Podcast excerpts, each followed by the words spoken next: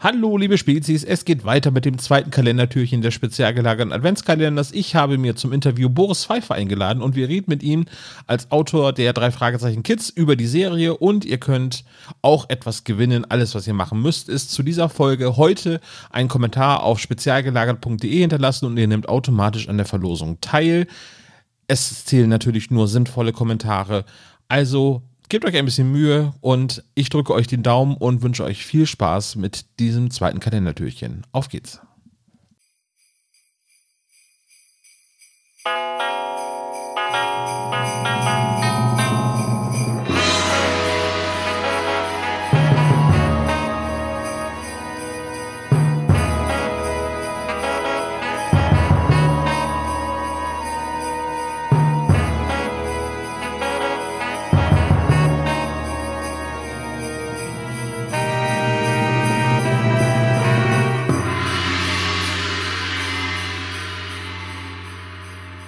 Moin und willkommen beim spezial gelagerten Sonderpodcast. Diesmal mit einer Interviewfolge. Ich habe mir einen Gast eingeladen, niemand geringeren als Boris Pfeiffer. Hallo Boris.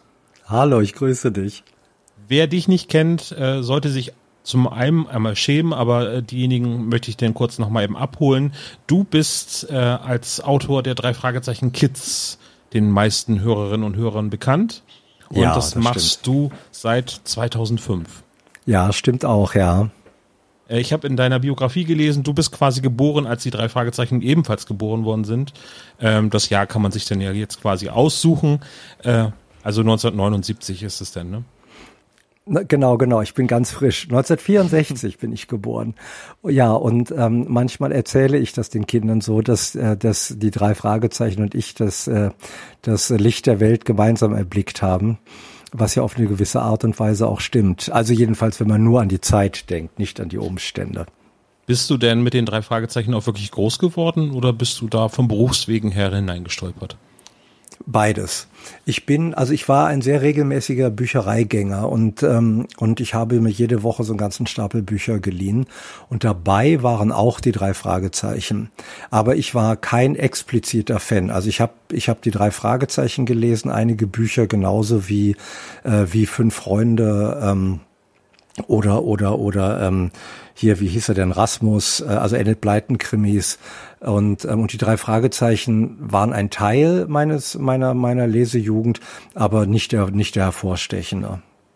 Mhm. Und dann aber 2005 ist es ein Teil deiner Geschichte geworden. Da bist du mit dem Jubiläumsband, also dem ersten Jubiläumsband, wenn man das so sagen kann, Band 25, bist du ja. in der Riege der Autoren quasi aufgestiegen.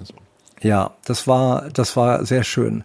Ich hatte damals im Kosmos Verlag ähm, eine kleine Buchreihe zu laufen, die hieß Kirsika und Buttermilch, Kira und Buttermilch, eine Pferdegeschichte, eine Ponygeschichte. Und meine damalige Lektorin Silke Arnold, der ich da ganz viel verdanke, hat dann Ulf hatte die ersten Bände ja schon geschrieben. Ich glaube, er hatte eben diese 24 Bücher geschrieben. Und ähm, ich glaube, er schrieb damals sechs Bücher im Jahr. Und das wurde ein bisschen zu viel auf Dauer. Und dann hat sie gefragt, ob ich, ob ich mal was mir angucken wollte. Und dann flatterte mir ein drei Fragezeichen Kids Band ins Haus und, und ich bekam das Angebot, einen Band zu schreiben. Und dass es der 25. Band war, war insofern für mich auch nochmal sehr gut, weil ich etwas mehr Seiten zur Verfügung hatte als für einen Normalband. Ähm, Fragezeichen, drei Fragezeichen Kids schreiben heißt ja immer auch nicht unbedingt auf Zeile zu schreiben, aber du musst ähm, deine Geschichte ja immer auf diese 128 Seiten packen. Und das muss man erstmal lernen. Und da war so ein erster Band mit etwas mehr Spielraum für mich sehr angenehm. Und dann konnte ich den auch gut füllen und ausnutzen. Das heißt, wie lang ist der Band geworden letztendlich? Ja, ich weiß jetzt, ich glaube, der hat im Buch dann 198 Seiten, da bin ich jetzt nicht ganz sicher, aber der ist vom Zeichenumfang sicherlich ein Viertel oder so mehr als ein normaler Band, wenn nicht sogar noch ein bisschen mehr. Mhm. Äh, und seitdem schreibst du regelmäßig drei Fragezeichen Kids Bücher. Äh, der letzte Band, der von dir erschienen ist, ist Gefahr im Spiegelkabinett. Hast du eine Übersicht, wie viele Bücher du seitdem geschrieben hast? Nein, also wenn ich gefragt werde, sage ich immer ungefähr 70.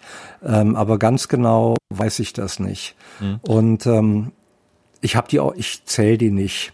Also ich, es entstehen neue Geschichten. Ich habe von jedem meiner Bücher eins hier. Ähm, wobei ich dann eben auch, da kommen ja dann die Taschenbuchausgaben hinzu oder es ist mal ein Doppel- oder Dreifachband und von, von allen diesen Büchern habe ich, ich habe einen Schrank da, da stehen eben auch alle drei Fragezeichen Bücher drin. Ähm, aber ich lebe tatsächlich eher immer in der neuen Geschichte, ähm, die ich zu schreiben habe. Und ich lebe auch in den Geschichten, die ich vorlese. Es gibt, ich lese ja nicht jedes Buch vor, wenn ich auf Lesereise bin, sondern habe da schon so ein paar Favoriten. Und das sind die Bücher, die, die in mir virulent sozusagen bleiben, halt durch die, durch die Darbietung dann.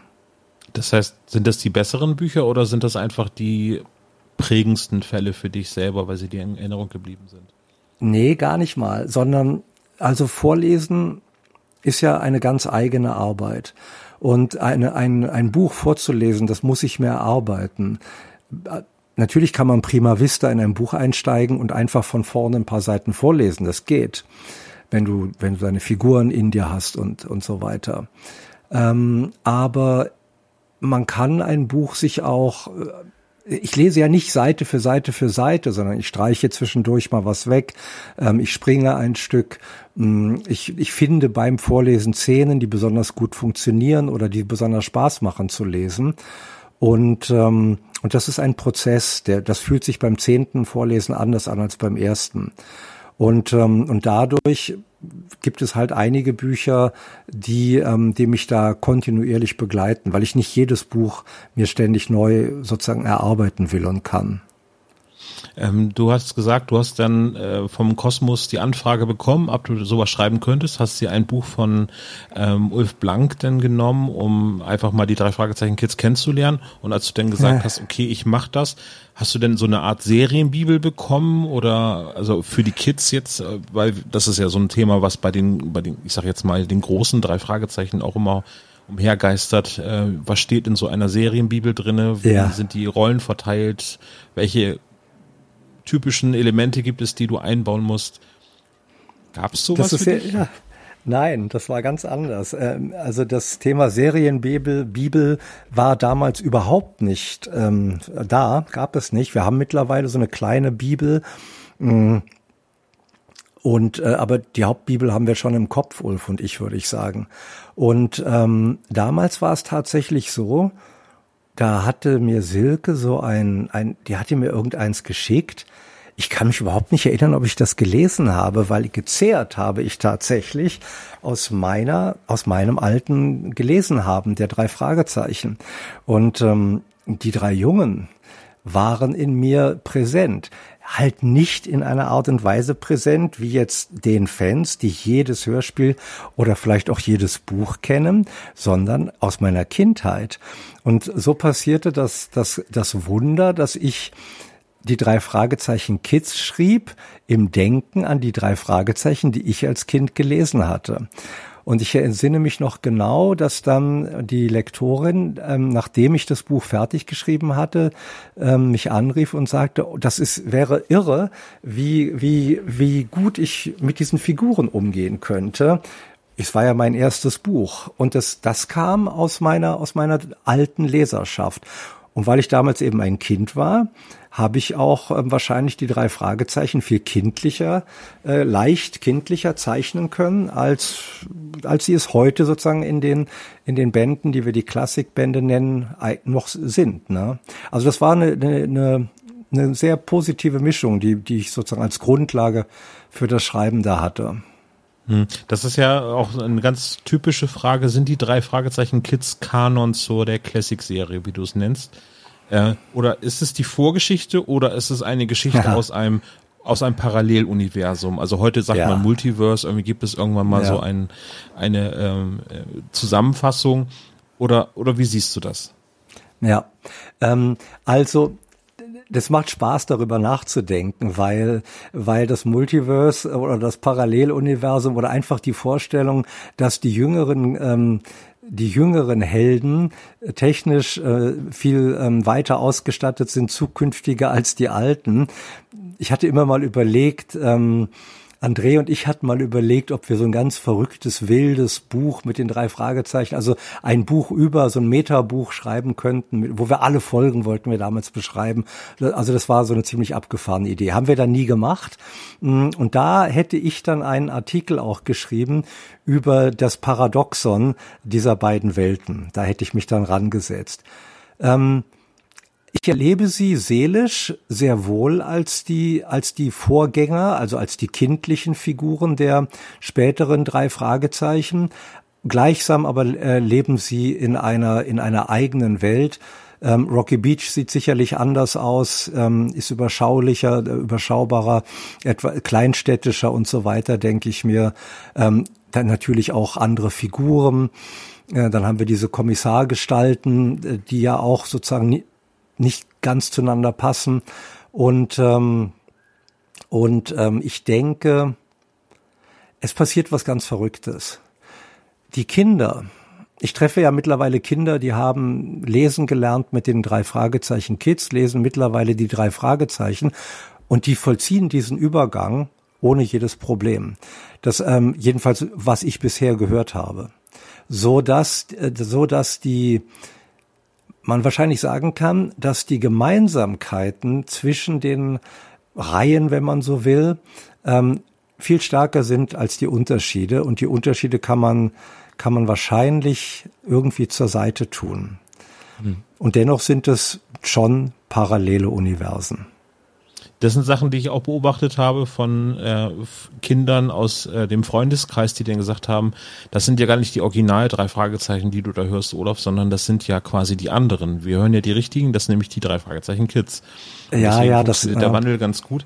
Äh, ich wollte darauf hinaus, gibt es quasi so Restriktionen, die ihr dann beim Schreiben habt, also ich sage jetzt mal, Skinny Norris ist ein Charakter, der auch bei den Kids vorkommt, ja. äh, den auch die Classic-Leser und Hörer kennen. Äh, den darfst du nicht ins Gefängnis stellen und, und Kommissar Reynolds darf nicht versetzt werden in äh, einen anderen Bezirk. Gibt ja. es noch mehr so Vorgaben? Nein. Nein, also das ähm, es, die die Vorgaben, die es gibt, die sind äh, betreffen das Grundsetting, also den Ort, die Grundfiguren, also die, ähm, das, also die drei Fragezeichen, natürlich Tante Mathilda, Onkel Titus, Miss Bennett, Skinny, Kommissar Reynolds. Ähm, dann gibt's noch so, gibt's noch, also bei den Kids gibt es einen Eisdielenbesitzer, Giovanni, Giovanni Mr. Porter, genau. Giovanni, genau, einen, ähm, einen ähm, Leben, also, ach, wie sagt man denn, eine wie nennt man diese kleinen Läden? Tante Emma Ladenbesitzer. Bei uns ähm, in Bremen gibt es einen Laden, der ist Onkel Walter, so würde ich ihn betiteln. Ja, okay, ein, ein, ein, Onkel Walter Porter. So, da, also, also diese Figuren, die sind da. Ein knallharter Geschäftsmann ist er, ne? Genau. So. Ja, immer wieder. Der ist, äh, also der achtet auf Heller und Pfennig oder auf äh, Cent und Dollar. Mm, hat aber auch seine, ach, es macht Spaß, den einzubauen. Den habe ich manchmal in Geschichten, wenn er bespukt wird oder so eingebaut. Das hat mir immer Vergnügen gemacht. Also, also dieses Ensemble ist, ähm, ist eine Vorgabe insgesamt. Natürlich musst du nicht jede Figur benutzen, mh, außer die, die du benutzen musst. Und, ähm, und ansonsten ist es, ähm, gibt es, gibt es keine restriktiven Vorgaben. Mhm. Du hast eben gerade gesagt, dass du dich mit André unterhalten hast über die drei Fragezeichen Kids. Äh, ich ja. meine, du, du meinst sicherlich André Marx, mit dem du ja. zusammen auch eine eigene Buchreihe herausgebracht hast, ja. das wilde Pack. Wie kam es denn eigentlich dazu? Wie, das war ähm, super. Das, also ihr kanntet euch äh, vom Verlag aus oder oder ja. wie äh, kam die zusammen? Ja, uns kennen. Ah, nein, das nein, nein, das war so. Also, wir, das war auf einer Buchmesse in auf der Buchmesse in in Frankfurt und ähm, ich weiß nicht, ob André damals gerade eine Schreibpause machte bei den drei Fragezeichen oder eine beabsichtigte, das kann ich nicht sagen. Auf alle Fälle trafen wir uns dort vor Ort. Und, äh, und wir mochten uns sofort sehr gerne. Und dann, ähm, wir haben geredet und wir haben erzählt, ich so aus meinen Schreiberfahrungen, er von sich, äh, dann war das ganze drei Fragezeichen Welt. Und ähm, und dann haben wir angefangen, dann haben wir gemerkt, dass wir beide in Berlin leben. Wir sahen uns ja zum ersten Mal. Und dann habe ich ihm erzählt, dass ich da, ich hatte damals gerade ein Theaterstück mit einem Freund zusammengeschrieben, mit Felix Hubi, einem äh, alten, sehr berühmten und guten Krimi-Autor. Und, und das ähm, hatte mich angefixt, dieses Zusammenschreiben, weil da nochmal ganz andere Ideenkräfte freigesetzt werden können. Und er, genau, er war so, dass er sagt, ich brauche mal Pause, ich würde gerne mal was anderes machen. Und, ähm, und dann habe ich äh, ihn angesprochen oder angequatscht oder angehauen eigentlich, ob wir uns nicht mal in Berlin treffen wollen. Wir könnten uns ja mal was zusammen ausdenken. Und das gefiel ihm. Und dann haben wir uns getroffen. Dann sind wir nachts um die Häuser gezogen und haben uns überlegt, was könnten wir denn zusammen schreiben? Was würde uns anmachen? Dann landeten wir erstmal bei Science Fiction. Ach, das war herrlich. Und ähm, also wir sind beide Science Fiction Fans und ähm, aber ganz anderer Art. Und wir sagten, ja, Science Fiction ist super. Und wir waren also, wir waren dabei, das Raumschiff zu gestalten und so. Und dann sagte ich, ja, unter diesem Raumschiff, da gibt es eine sprechende Blume. Und André guckte mich an und sagte, nee, also in meinem Raumschiff gibt es keine sprechende Blume. Aber ich sage, sprechende Blumen sind der Hammer. Und er, nee, also sprechende Blumen kannst du knicken. Und dann haben wir Abstand genommen von Raumschiffen. Und dann haben wir uns wieder getroffen und weitergesprochen. Und eines Tages stand dann vor unserem gemeinsamen geistigen Auge stand diese Figur eines Wolfs, der im Zoo geboren wurde und der die Freiheit nicht kennt und der jetzt, um überhaupt weiterleben zu können, raus muss aus dem Zoo. In eine Welt, die nicht für Tiere gemacht ist, in der er total einsam ist und äh, die er aber nicht verlassen kann, weil es eine riesige Stadt ist. Und wie kann der da jetzt leben? In dieser ihm eigentlich feindlichen Umgebung. Und, und das war, und da damit war Hamlet geboren. Der heißt ja Hamlet, der, der Wolf. Und, ähm, und dann brauchte der einen Freund. Und der Wolf war eher André, der ist ja so, also der ist jetzt nicht wölfisch, aber der ist so ein bisschen hagerer und ich bin so ein bisschen runder. Und, äh, und dann hatten wir ganz schnell einen Gorilla und der hieß auch ganz schnell Barnabas. Und äh, die nennen sich gegenseitig Hami und Barney. Und, ähm, und wir nannten uns dann ein Weilchen auch mal Hami und Barney. Ähm, und, ähm, und, ähm, und ja, und dann war es so. Dann, äh, dann wollten wir ganz normales Exposé schreiben und dem Verlag geben. So haben wir ein Exposé geschrieben. Und die Lektorin, die das damals las, die, die fand es irgendwie gut, aber nicht jeder kann immer guten Exposé lesen, weil Exposés, ähm, man denkt immer, Exposés sei eine ganz tolle Sache, aber es sind eigentlich immer äh, also so kurze erste Zusammenfassungen, Behauptungen über wie die Geschichte sein könnte. Das sind immer auch so technische Papiere, denen oft ein bisschen die Seele fehlt und, und wo man nicht so richtig erspüren kann, was wird sein. Und das, wir schrieben das also dreimal um und jedes Mal kam so, ja, aber. Und dann sagten André und ich, ach, weißt du, was wir jetzt machen? Wir schreiben einfach mal das ganze Buch, dann wird die merken, um was es wirklich geht und was uns wichtig ist. Und dieses Buch haben wir dann zu zweit geschrieben, immer abwechselnd, immer so einer ein Kapitel oder zwei, dann hatte der andere das Recht, alles zu überarbeiten und immer so hin und her. Und wir hatten ursprünglich gedacht, wir machen nur das beim ersten Buch so, auch um einen guten Flow miteinander zu kriegen. Und dann haben wir tatsächlich alle 15 Bände später so geschrieben. So, und dieses Buch haben wir dann abgegeben im Verlag und, äh, und das kam an. Und damit war das Wilde Park geboren. Ähm, muss man sein Ego denn zurückstecken eigentlich, wenn man gemeinsam ein Buch schreibt? Wo du das jetzt gerade sagst, weil das hast du ja nicht nur mit André Marx gemacht, indem du das Wilde Pack geschrieben hast, sondern du hast auch mit Ulf zusammen, Ulf Blank, also mhm. ich kenne ihn nicht persönlich unter Ulf, Entschuldigung, ähm, Macht nix. hast du auch Bücher ähm, geschrieben in Kooperation. Ja. Ist das anders, als äh, das komplett alleine zu machen? Natürlich ist es auf eine Art ja. anders, aber muss man viele Abstriche machen oder ist das eher ein Synergieeffekt, von dem man eigentlich träumt? Ja, das ist eher ein Synergieeffekt, von dem man träumt. Ähm, aber das geht nicht mit jedem Menschen. Die, die Chemie muss stimmen, die Fantasie muss stimmen oder sich entsprechend ergänzen.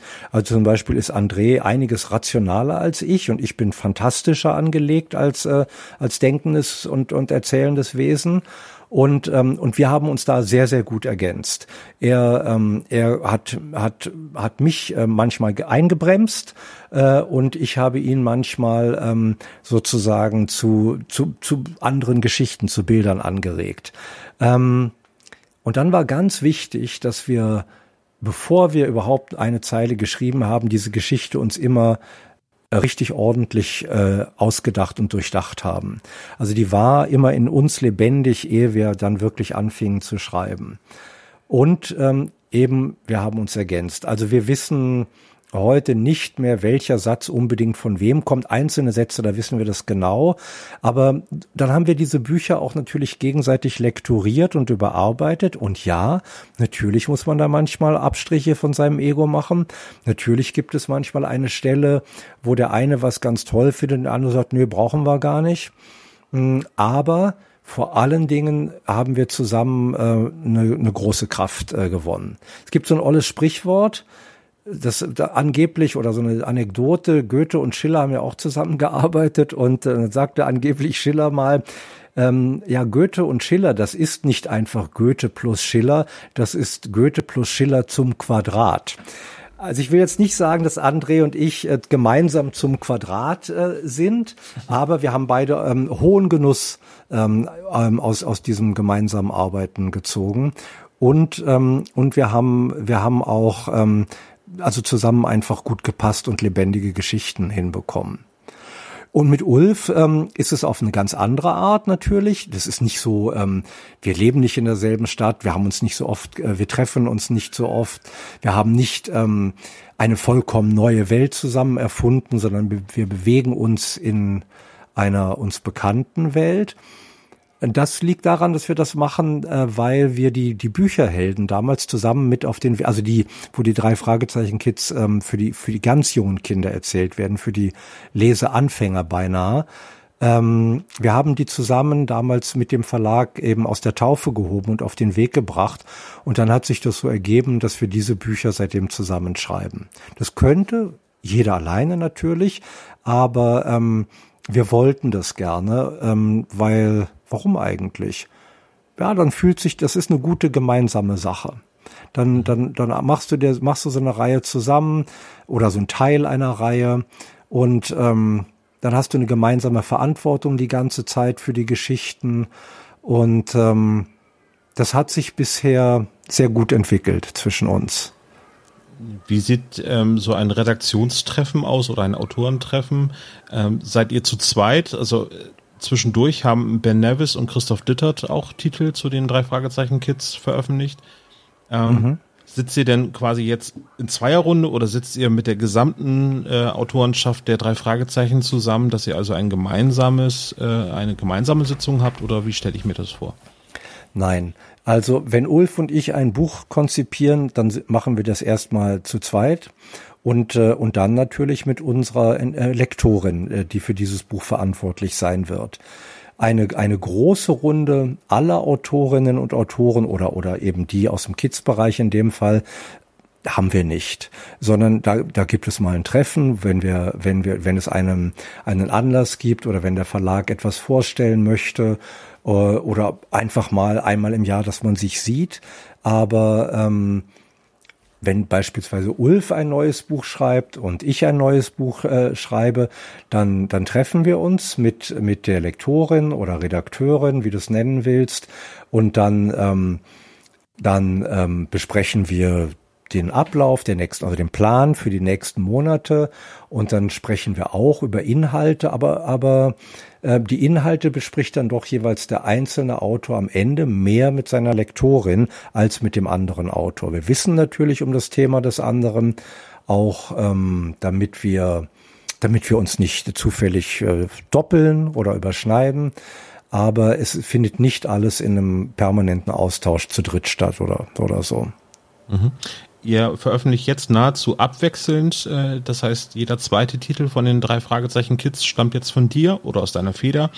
Und äh, wenn man jetzt das hochrechnet, dann fällt irgendwann demnächst auch irgendwie die Entscheidung, oder wahrscheinlich ist sie schon längst getroffen, wer den hundertsten Band schreiben wird. Ja. Oder habt ihr den schon ich, fertig? Nee. ich, war, ich glaube, den schreibt Ulf. Ähm, ähm, ja, ich meine, dass, äh, dass wir das so ausgemacht haben. Ich habe das irgendwo auf dem Zettel zu stehen, aber äh, so weißt ich denke nicht dauernd so weit in die Zukunft. Ja, klar. Ähm, ich ich, ich gehe mal davon aus, dass Ulf den schreiben wird. War jetzt auch eine ähm, eher eine Frage, die darauf abzielt, weil André hatte äh, den hundertsten Band der drei Fragezeichen geschrieben, also Tod, ähm, ja. Toteninsel. Ähm, ja. Deswegen war jetzt eher der Hintergedanke, tauschst du dich mit André denn zum Beispiel aus, wie die drei Fragezeichen und drei Fragezeichen Kids sich unterscheiden können oder was sie gemeinsam haben. Gibt es da einen Austausch jetzt quasi, weil ihr jetzt quasi ein freundschaftliches Verhältnis äh, pflegt? Gibt es da einen anderen Austausch, sag ich jetzt mal, als über das Lektorat? Ja, ähm, wobei unser Austausch über die Welt der drei Fragezeichen ist, äh, ist nicht gewaltig, sondern findet innerhalb unserer Freundschaft, ähm, wenn wir uns sehen, auch statt. Ne? Wir, haben, wir sind Autoren, wir, wir haben, äh, jeder hat seine Erfahrungen, jeder kennt, äh, kennt den und diesen aus dem Verlag und natürlich spricht man darüber. Die Welten der drei Fragezeichen besprechen wir wenig miteinander, weil sie sind doch ziemlich verschieden. Also, ähm, also André hat andere Aufgaben in seinen Büchern zu bewältigen als ich in meinen. Und äh, natürlich ähm, hat einer mal festgesteckt irgendwo in der Geschichte und den anderen dann auch gefragt, was, was denkst du, was siehst du? Und dann haben wir auch darüber gesprochen, aber das gehört nicht sozusagen zu unserem, zu unserem Leib und zu unserer Leib- und Magenspeise miteinander. Mhm. Okay. Ähm, wenn wir uns das neue Buch der drei Fragezeichen Kids anschauen, was du geschrieben hast, dann findet man auf der letzten Seite, wahrscheinlich auch bei den anderen Büchern, die besitze ich leider nicht, aber einen Stadtplan von Rocky Beach.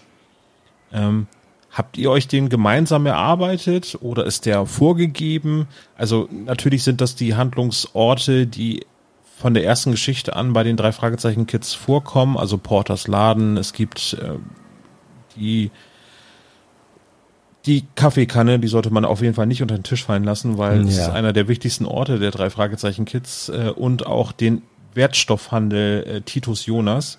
Ähm, mhm. Wie ist diese Karte entstanden? Weil so etwas gibt es für die drei Fragezeichen nur als Fanart sozusagen. Ja, das ist sozusagen ein Teil der, du sprachst ja vorhin die Bibel an, diese, also mhm. das, das ein, ein, ein, ein, dieses Hintergrundbuch zu Serien, wo, ähm, wo, wo möglichst viel drinsteht, ähm, was wiederkehrend und was man sozusagen fixieren kann. Ähm, was wiederkehrend auftaucht, was man fixieren kann. Und diese Karte ist in so einem Prozess entstanden. Ähm, die entspricht nicht genau der inneren Karte von Ulf, die entspricht nicht genau meiner inneren Karte. Ähm, und äh, die ist, ähm, ist, die ist von den Zeichnern eigentlich stärker entstanden, aber ich denke auch auf, ähm, auf Wunsch des, des Verlages, damit man eine Art gemeinsame Grundlage eben schaffen kann, weil es wird werden irgendwann auch andere Autorinnen und Autoren kommen und ähm, und das soll ja kein Geheimwissen bleiben, das sozusagen in den Köpfen von Ulf und mir alleine lebt, sondern, sondern das muss aus denen, die jetzt an diesen Büchern arbeiten, also auch aus dem Lektorat und aus dem Verlag heraus, äh, braucht man, braucht man, je länger die Zeit wird, dass es diese Bücher gibt, auch so eine Art ähm, gemeinsame Grundlage. Und aus diesem Bestreben ist diese Karte entstanden und darüber hat sie dann auch, auch den, den Weg ins Buch gefunden. Also, das war sehr witzig, weil Ulf und ich haben jeder mal so seine Karte uns gegenseitig aufgezeichnet. Und äh, die sahen sich überhaupt nicht besonders ähnlich, ähm, funktionierten aber beide in sich sehr gut. Und auch, das finde ich immer ganz witzig, wenn du jetzt keine Karte im Buch hättest, dann würde ja jede Leserin und jeder Leser der Bücher eine eigene innere Karte haben. Und die haben ja bisher auch immer funktioniert. Ne? Und, mhm. äh, und jetzt hat man eine Karte, die das äh, äh, quasi fixiert. Und ähm, beides ist möglich. Also ich, ich würde nicht sagen, dass die gezeichnete Karte ein, ein mehr ein Nonplusultra wäre als die vielen Fantasien der verschiedenen Leserinnen und Leser ähm, bis dahin. Und wahrscheinlich werden auch viele ihre innere Karte behalten. Denn das kennt man ja, man schafft sich ein Bild seiner Welt, in der Lieblingsbücher spielen. Und, ähm, und dieses Bild ähm, ist garantiert, wenn man es eine Weile in sich trägt, stärker als jede darauf gezeichnete Karte. Bei einer Lesung von Christian Rodenwald aus seinem ersten Buch äh, Die Welt der drei Fragezeichen äh, haben wir äh, zuschauen können, wie Kari Erlhoff äh, die Zentrale gezeichnet hat. Und ähm, diese, ähm, diese Aufgabe haben wir noch ein paar weitere Male miterleben dürfen und wir haben ein paar Skizzen von, den, äh, von der Zentrale der drei Fragezeichen Classic-Serie äh, ja. hier gesammelt. Ähm, cool ist wahrscheinlich genau das, was du auch meinst, dass es im, im Kopf wahrscheinlich für jeden ein bisschen anders aussieht. Ähm, das ist ja auch der große Unterschied zwischen den drei Fragezeichen Kids und den ähm, der Classic-Serie. Hier haben die drei Fragezeichen ein Gesicht, äh, weil das ist ja. ja eine Entscheidung gewesen damals, die jetzt von Algarasch natürlich mitgetragen worden ist, irgendwie, dass es halt mystischer und spannender ist, wenn es eben keine ja. Darstellung der drei Fragezeichen gibt im Vergleich zu den amerikanischen Originalbüchern von Random House. Ja. Ähm, ist das auf der einen Seite kann ich mir das dann ganz gut vorstellen, dass man sagt, ja, okay, wenn ich jetzt eine Geschichte schreibe, dann schaue ich mir die Karte an und, und die Gestalten, die gezeichnet worden sind und kann sie dann handeln lassen innerhalb dieser festgegebenen Umgebung. Kann mir aber auch vorstellen, dass es eher hinderlich ist bei einigen äh, Geschichten, dass man jetzt eben nicht, äh, äh ich sag jetzt mal, den Gemischtwarenladen neben Giovannis Eisdiele aufbauen kann, so. Ja, ja, klar. Also, also wenn ich, wenn ich die Karte mir vor Augen führe, ähm, dann widerspricht sie natürlich meiner inneren Karte. Und ähm, ich, ich schreibe, denke ich, weiter nach meiner inneren Karte. Ähm, und ähm, ich behaupte mal, da wird nicht viel passieren. Da wird keiner, da wird keiner aufschreien, denke ich, dass, äh, äh, dass, dass man vom Laden eins zu Laden zwei vielleicht äh, nur fünf Schritte braucht, obwohl es bei mir noch zehn Schritte sind oder sowas oder einmal um die Ecke oder so. Also ähm, es gibt in mir eine innere Welt ähm, seit eben seit mittlerweile über 15, 17 Jahren und ähm, und es gibt diese Karte jetzt seit, ähm, ich sage jetzt mal einem oder zwei Jahren. Und äh, natürlich ist meine innere Welt groß und stark und schlicht und ergreifend immer noch stärker als die Karte in mir. Aber äh, man muss sich dann auch an manchen Punkten wahrscheinlich doch auf Dauer danach etwas mehr richten. Mhm, verstehe. Aber du hast ja auch gesagt, dass du sehr fleißig bist. Das heißt, äh, du recherchierst sicherlich auch sehr akribisch. Mhm. Wie bereitest du dich auf neue Geschichten vor? Was sind denn so Inspirationen für deine Fälle, die du schreibst? Also mhm. kannst du dich an die letzte Inspiration denken oder Geschichten aus dem Alltag, die quasi bei den drei Fragezeichen Kids jetzt eingearbeitet worden sind? Das findet oft statt. Also es sind ähm, es sind ähm, Dinge, die ich irgendwo erlebe, Dinge, die mir erzählt werden. Es sind manchmal äh, kleine Notizen in der Zeitung die ich dann mir ausschneide oder, oder mir notiere. Ich kann ein Beispiel mal geben. Ich war zu einer Lesereise in Singapur und ähm, dort, äh, äh, Singapur ist, ist ja, ist, ist ja ein, ein Inselland und da wird Tag und Nacht gebaut. Und dazu braucht man unheimlich viel Sand und ähm, um Beton zu machen. Und da wurde mir dann die Geschichte erzählt, also Singapur hatte keinen Sand mehr, da hat man vom Nachbarn äh, Sand gekauft und dann haben die sich gestritten, dann gab es keinen mehr und dann hat irgendjemand mir gesagt, und dann hätte irgendjemand Sandraubschiffe erfunden, also Schiffe, mit denen man so staubsaugerartig in Küstengewässer vordringen kann und dort eben den Sand wegsaugen. Und Sand ist ja, sagt man ja auch das neue Gold, das neue Öl und so weiter, weil nur dieser Meeressand wirklich äh, zum Bau Bauen sich gut eignet.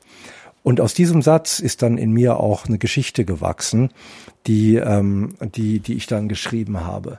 Oder eine andere, eine andere, ein anderer Moment war mal, dass ich plötzlich, äh, wie war das? Ach ja, ich sah Justus Jonas vor mir, wie er im Fernsehen auf dem Mars steht und ähm, und äh, also man, denkt sozusagen durch die auf dem Bildschirm er sei auf dem Mars und dann nimmt er seinen Helm ab und äh, und kann sehr gut atmen. Und aus so solchen Bildern oder solchen kleinen Ideen wachsen dann in mir ähm, ähm, recht zügig auch ganze Geschichten also wenn mich da was ankickt.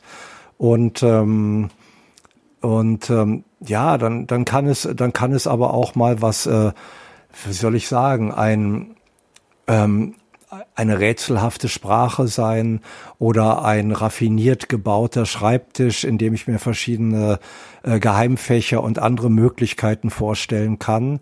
Ähm, es kann aus einer Mechanik, die ich cool finde, was entstehen, ein Globus, der sich öffnen lässt und Geheimnisse birgt und so weiter und so fort. Und ähm, also so ein Kick kann kommen aus dem Leben, der kann kommen aus, einer, aus, aus einem Ding, das ich cool finde oder auch aus einer Situation zwischen den drei Fragezeichen oder einem oder einer Konfrontation mit einem oder jemand. Ähm, es muss nur in mir was antriggern, dass ich von dort äh, weitergehen kann. Hm. Was mir aufgefallen ist, dass du auch wirklich sehr moderne Themen eingearbeitet hast in den Geschichten, die ich jetzt zur Vorbereitung mir angehört habe und äh, gelesen habe. Nehmen wir mal das Beispiel das Geisterspiel. Das ist, glaube ich, das neueste Hörspiel, was äh, aus deiner Feder stammt.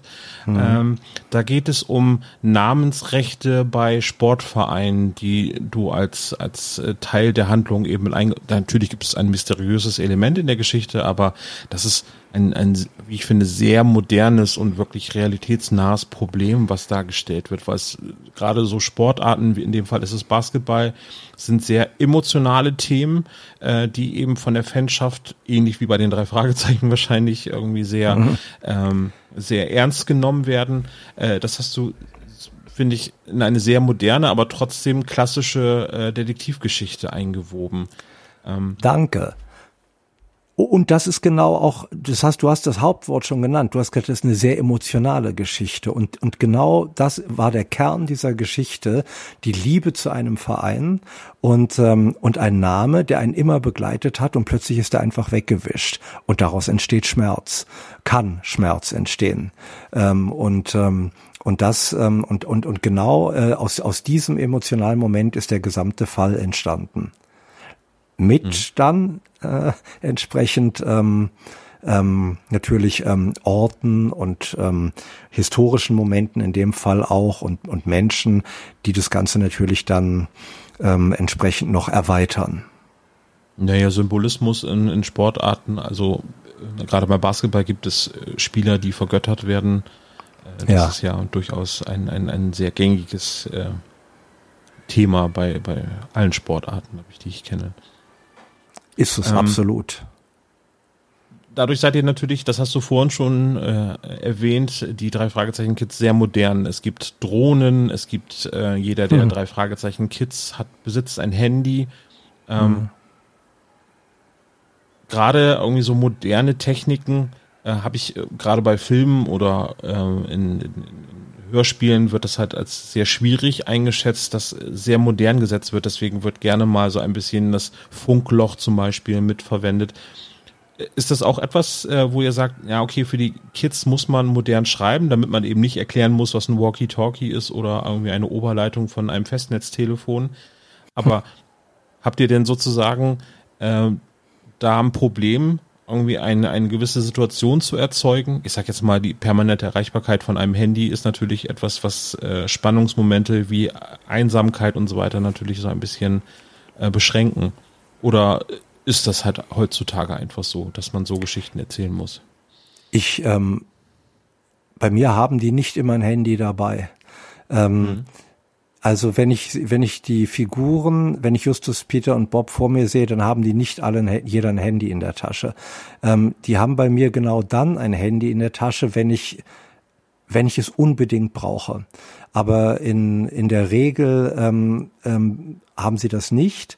Und ähm, und das steht bei mir erzählerisch auch nicht im Vordergrund. Im Vordergrund stehen ganz klar die Figuren, ihre Kommunikation, das, was sie an Welt äh, wahrnehmen und Fahrräder. Sehr gerne habe ich sie, haben sie ihre Fahrräder natürlich dabei. Ähm, aber das Handy oder oder oder oder äh, Laptop oder oder Internetrecherche und so weiter und so fort ähm, sind ich will jetzt nicht sagen Randerscheinungen, aber stehen keinesfalls zentral. Ja. Ja. Hast du zu Recherchezwecken auch äh, Amerika besucht? Um hast du ja quasi die, die ja. Westküste angeschaut? Ja, nicht die, also ich war in Topanga Beach und ähm, und ähm, bin dort extra hingefahren, weil ich weil ich sehen wollte, wie wie fühlt es sich da an, wie sieht es dort aus und bin dann, also das ist ein uninteressant, also ein langweiliger Ort eher. Da gibt es einen Parkplatz und da gibt es eine große äh, äh, Surfbude und dann gibt es ein, ein Getreide- oder Vieh, Viehfuttergeschäft, wo man dann auch noch so ein bisschen Tassen und sowas kriegen kann. Aber dahinter wird spannend, wenn man dann ins Tal geht. Ähm, da gibt es dann Villen, da gibt es dann ein Waldtheater, da gibt es eine Künstlerkolonie. Ähm, da, da wird es so Hollywood-like. Und ähm, naja, und dann alleine, weißt du, das ist natürlich toll, wenn du dann nach Los Angeles fährst, diese riesige Flächenstadt und bei uns machen die äh, immer alles mit dem Fahrrad. Ähm, wir sind ja in einem Amerika in den drei Fragezeichen Kids, äh, das, äh, das, das kein Amerika ist von, von, von der Art der Stadtanlagen und so weiter, sondern es ist ja sehr europäisch, äh, wie es aussieht, abgesehen von, von Küste und so weiter, also von der Landschaft. Ähm, also, ich war da, ich habe es mir angeschaut.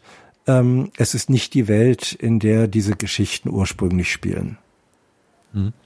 Ist es denn einfacher für Rocky Beach zu, zu schreiben als äh, in Berlin? Weil du hast auch eine relativ neue äh, Buchreihe, Unsichtbar und trotzdem da. Das spielt in mhm. Berlin, wenn ich richtig informiert ja. bin. Oder wirbel ich jetzt gerade die Serien durcheinander? Nein, ist völlig richtig. Ähm, es ist anders, nicht leichter, nicht schwerer. Ich bin Berliner, ich, also ich war früher Taxifahrer in Berlin, ich kenne die Stadt ähm, ziemlich gut und, äh, und kann Berlin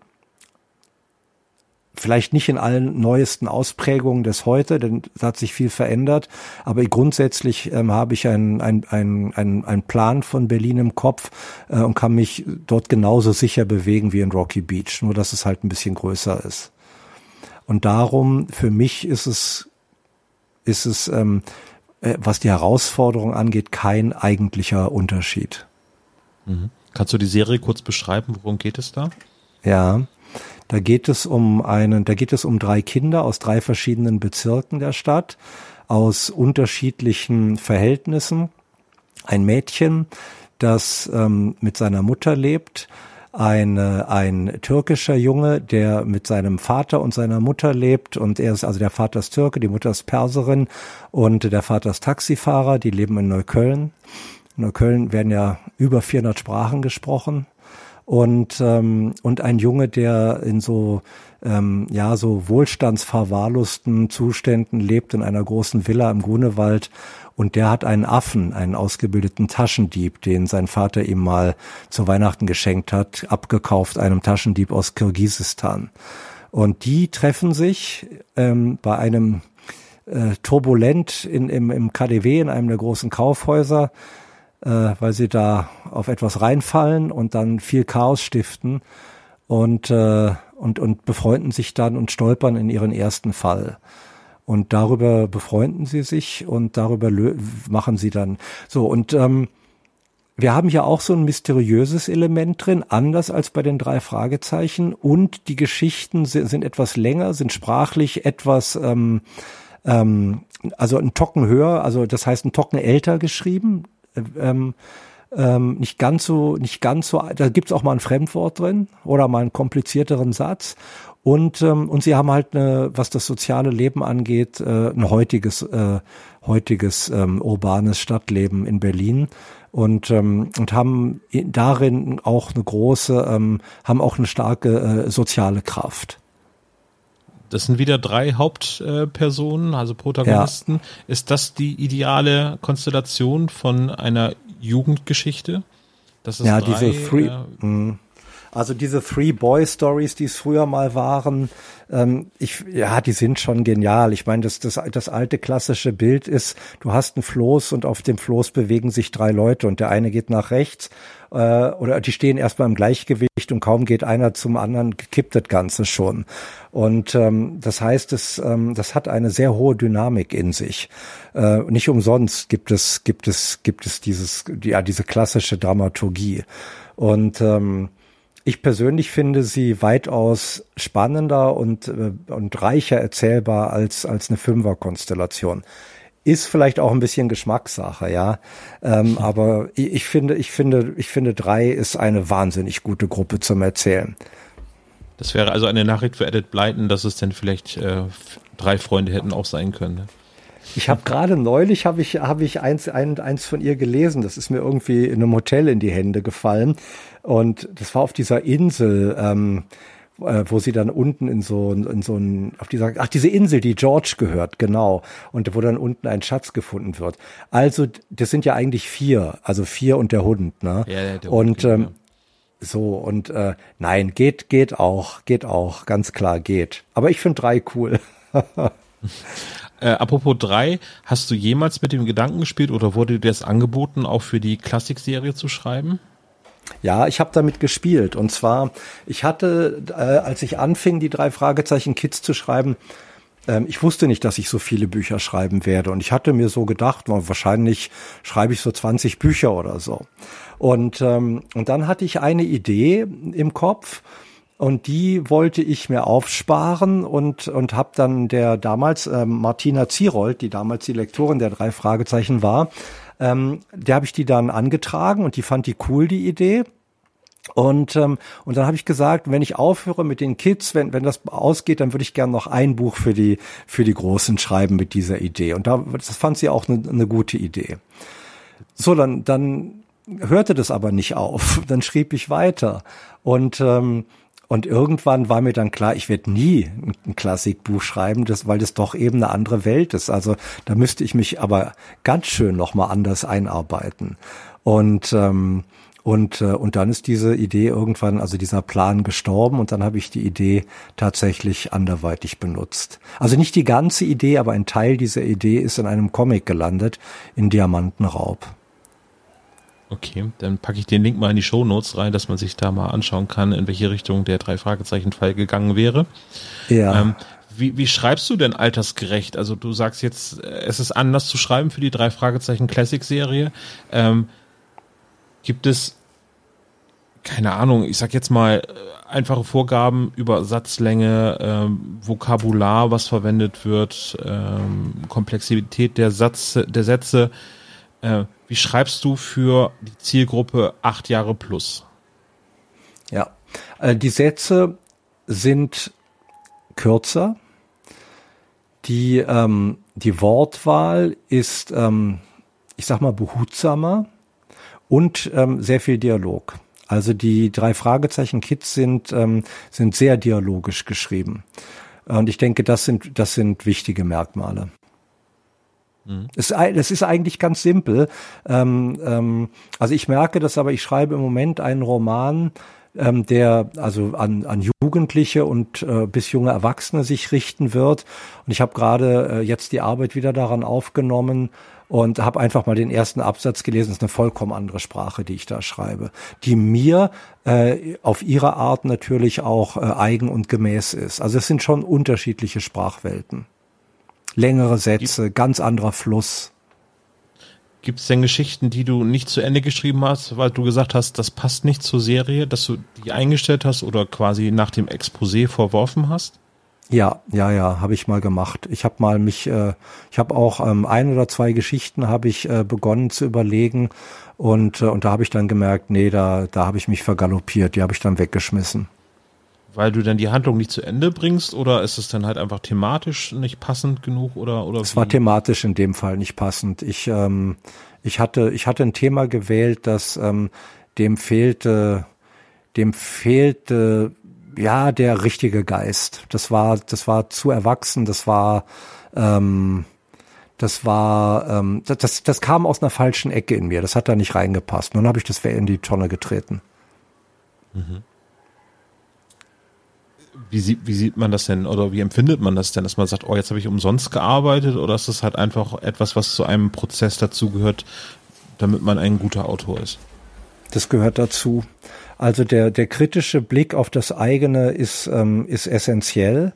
Und, ähm, und der Versuch vom, vom, von dem, was man denkt äh, oder sich ausdenkt, auch mal zurückzutreten und das nochmal zu überprüfen, ist ganz wichtig. Das heißt nicht, dass es immer gelingt. Also wir sind ja, kein Autor ist ja äh, perfekt. Ähm, aber, aber das ist dann nicht schlimm. Das gehört dann dazu. Man muss bereit sein. Ähm, es gibt doch diesen schönen Satz, kill your darlings. Ne? Ähm, also du hast eine Geschichte geschrieben und dann ist der eine Absatz ganz toll, passt aber doberweise nicht mehr in die Geschichte.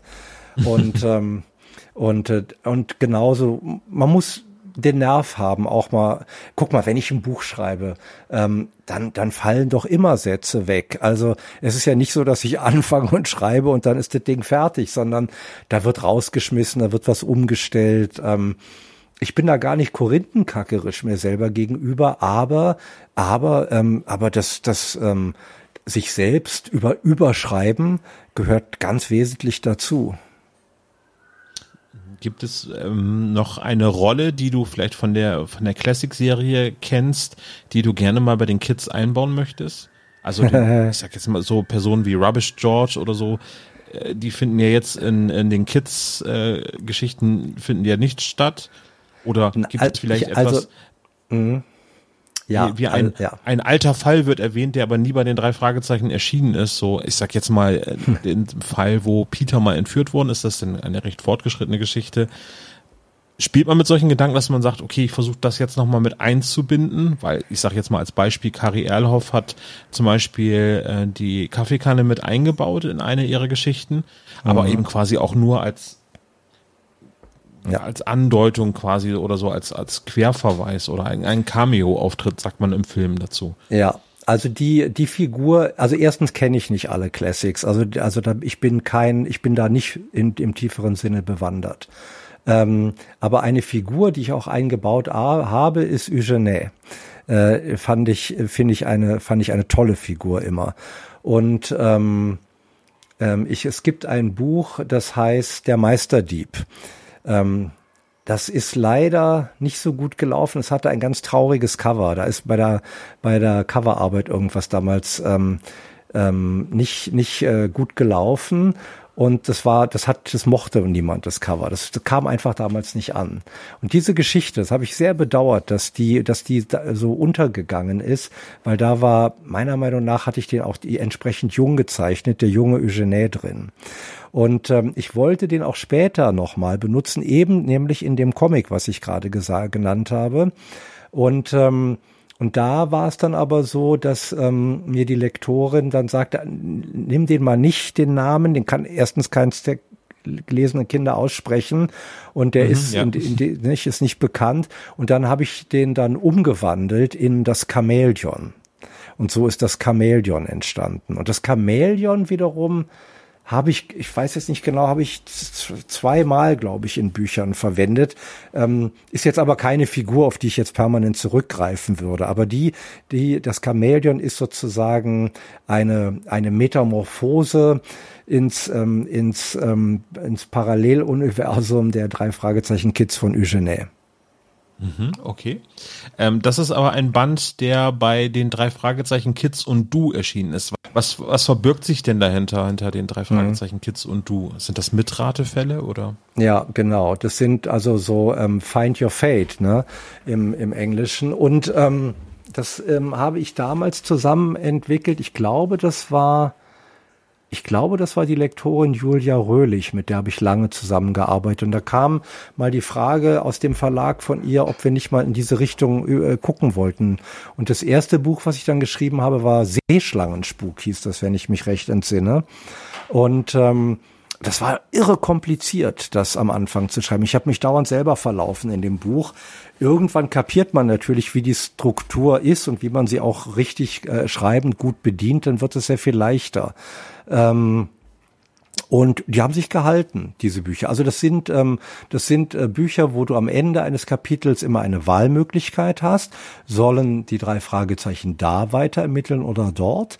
Und äh, auf einem der Wege finden sie halt oder können sie die Lösung finden und bei einer anderen äh, Fährte landen sie in einer Tonne mit stinkendem Fisch. Und, ähm, Hast du ähm, früher solche Abenteuerspielbücher auch gespielt? Nee, also ich kannte die, aber ich habe sie nicht gespielt. Nee, äh, nee. Ja, ich bin also groß geworden haben, mit der einsame ja. Wolf und äh, ah. Steve Jackson und Ian Livingstone, also eher aus dem fantastischen Bereich Geschichten. Von daher. Und da, ich meine, man muss natürlich ehrlich sein, bei den, bei den drei, ähm, bei den drei Fragezeichen Kids sind die ähm, sind die wirklich einfach. Also ähm, du könntest ja auch, ähm, ich habe mir natürlich solche Bücher dann dann äh, äh, gründlich angeschaut. Du könntest ja auch fünf Wahlmöglichkeiten geben. Du könntest ja auch statt eines ganzen Kapitels äh, als als nächsten Schritt nur mal drei Zeilen oder zehn Zeilen schreiben. Also also die, du kannst ja da richtig brutale Puzzle aufbauen und ähm, und das äh, ist auch äh, ist natürlich eine irre Herausforderung, wenn man das so angeht. Wir haben es hier mit einer spielerischen, leichten Form äh, dieser dieses Lesespiels zu tun, ne? ähm, so dass dass also das Lesen steht schon im Vordergrund vor dem Spielen und gleichzeitig hat es diesen diesen spielerischen Charakter. Da ist neulich bei einem Buch was Witziges passiert, da ist eine falsche Abbiegung entstanden. Also ähm, da, ähm, da ist ein Druckfehler in ein Buch geraten, so dass man immer im Kreis geschickt wurde. Und äh, zum Glück äh, ist das jetzt schon wieder ist korrigiert worden, aber das, äh, das gab äh, zwei, drei Leute, die das gar nicht lustig fanden.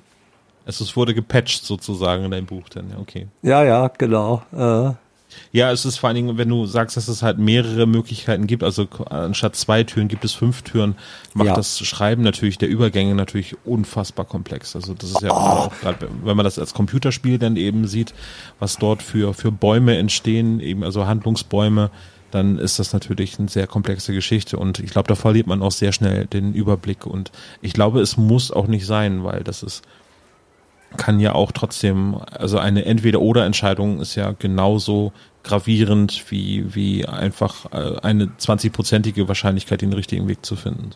Ja, ja, und gerade für das Lesealter ähm, halte ich das, halte ich das auch für absolut angemessen. Also jetzt der Kids, Woran ne? arbeitest du aktuell? Ähm, ich habe gerade zwei, drei Fragezeichen Bücher vor zwei Wochen abgegeben, also nacheinander, nicht zugleich. Ähm, und nämlich genau, also die Kids und du, die heißen heute ähm, Dein Fall. Die, die haben den Namen geändert. Und, ähm, und einem Normalband sozusagen. Und ähm, die, die nächsten zwei Monate werde ich an einem Roman arbeiten, der nichts mit den drei Fragezeichen zu tun hat. Das heißt, das planst du einfach jetzt so für dich, äh, zwei Monate schreibe ich jetzt an dem Roman und dann hast du ja. den dann fertig? Also bist du so Nein, oh, An dem Buch werde ich, wenn ich fertig bin, über ein Jahr gearbeitet haben. Nein, nein. Ja. Das ist äh, Schreibzeit, die ich, ähm, wo ich jetzt weiß, daran kann ich jetzt arbeiten und da freue ich mich sehr drauf. Mhm. Gut, wir fragen nicht, äh, worum es bei den neuen Geschichten geht. Da lassen wir die Hörerinnen und Hörer einfach mal die Überraschung offen. Ja. Und äh, ich würde sagen, wir haben jetzt ungefähr eine Stunde gequatscht. Wir könnten, glaube ich, noch zwei, drei, vier, fünf, hm. eigentlich den ganzen Abend noch weiter quatschen über die drei Fragezeichen Kids.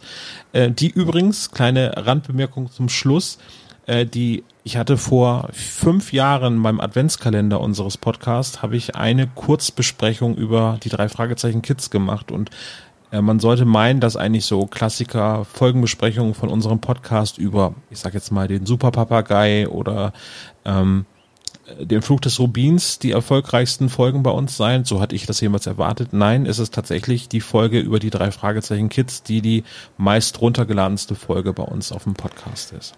Naja, das, das ist interessant. Das hätte ich beim Podcast überhaupt nicht erwartet. Ähm, in der, dass natürlich die Kids sehr viel gelesen werden. Das liegt äh, ja auch daran, dass die jüngeren Kinder sind die Kinder, die am meisten lesen in Deutschland. Hm. Ja, das ist so, richtig. Ne? Ist das dann vielleicht als abschließende Frage, sind die drei Fragezeichen Kids mittlerweile beliebter bei der Leserschaft als die Klassikserie? Also die Hörspiele wollen wir jetzt mal außen vor lassen, irgendwie so. Ich glaube nicht beliebter. Ich glaube, dass sie im jüngeren, ähm, in, in den jüngeren Altersgruppen ähm, also erstens mal wird der Unterschied zwischen, die, die Menschen sagen oder die Kinder sagen drei Fragezeichen und die meinen nicht notgedrungen das eine oder das andere. Der Begriff ist schon auch etwas fließend geworden. Und dann ist es einfach so, dass die jüngeren Kinder ähm, die lesen die drei Fragezeichen, die lernen ja damit auch lesen und entsprechend kennen sie die. Ähm, ich würde deswegen aber nicht sagen, dass sie beliebter sind, sondern sie sind einfach in dieser, in diesem Alter bekannter. Und wie weit jetzt die Einzelnen dann, dann rübergehen und sich das andere Buch nehmen und so, diese Ströme, die, da kenne ich sozusagen keine Zahlen. Ähm, da, hm. da, ich wollte da auch so mich, Auflagen ja. fragen, wollte ich auch vermeiden in dem Fall. Ja, ja, ja. So, nee, das weiß ich zum Beispiel überhaupt nicht, wie das da, wie das da aussieht. Und ähm, und ähm, dann musst du immer noch dir äh, vor Augen führen, wenn ich rausgehe und Menschen treffe, dann treffe ich ja immer die Jüngeren. Ähm, mhm. Ich habe keinen keine Vergleichsmöglichkeit. Ich lese nicht in der achten Klasse oder oder bei 50-Jährigen, sage ich mal so spöttisch jetzt, die die Bücher lesen. Da müsste ich, ähm, da, da ist mein Feld, mein Sichtfeld zu schmal, um das ähm, beantworten zu können. Ja. Der neueste Fall von dir, der erschienen ist, ist Gefahr im Spiegelkabinett. Äh, ich habe es gelesen, hat mir sehr gut gefallen. Ein sehr moderner Fall und bedient sich nicht dem Klischee eines Kunstraubs in dem Fall, sondern es geht um im weitesten Sinne um ein mysteriöses Gebäude, nämlich das Spiegelkabinett und es geht um Rätsel, was mir ebenfalls sehr gut gefallen hat und ich meine, dass ich dort eine schöne Anspielung auf das Gespensterschloss entdeckt zu haben, aber dazu möchte ich jetzt nicht so viel verraten. Ähm, aber so als alteingesessener drei Fragezeichen Fan hat mich das schon sehr getriggert. Also Schön. Eine Empfehlung von mir, Gefahr im Spiegelkabinett, dein neuestes Buch. Wir sind gespannt, was da noch so kommt. Boris, vielen, vielen Dank, dass du uns Einblick gegeben hast zu den drei Fragezeichen Kids. Dankeschön. Olaf, von mir danke. Das war eine große Freude. Und kommt mal wieder nach Berlin. Machen wir auf jeden Fall. Ja. Gut. Dann machen wir für heute erstmal den äh, Aufnahmeknopf aus. Das war der drei Fragezeichen Podcast, spezial gelagerter Sonderpodcast mit einer Interviewfolge mit dem fantastischen Boris Pfeiffer. Danke fürs Zuhören. Bis zum nächsten Mal. Ciao.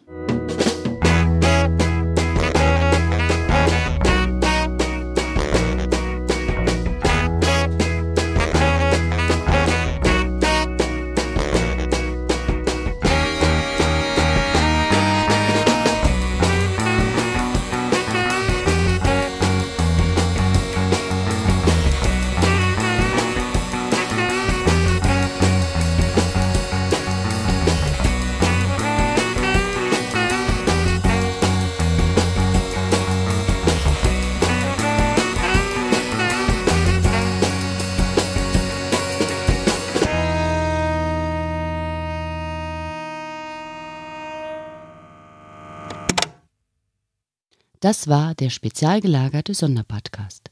Ihr könnt die Jungs unterstützen über patreon.com slash spezialgelagert oder über paypal.me slash spezialgelagert. Der SSP bedankt sich recht herzlich bei Dr. Orgel für das tolle Intro und der Station Voice Heinz Kreinbaum. Der SSP ist ein Hobbyprojekt und steht in keinem Zusammenhang mit Kosmos oder Europa. Ihr findet den SSP auf Facebook, Twitter und Instagram, jeweils unter Spezial gelagert sowie auf YouTube. Außerdem könnt ihr die Jungs auf dem SSP Discord-Server antreffen. Alle Links findet ihr natürlich auf der Webseite spezialgelagert.de. Bis zum nächsten Mal.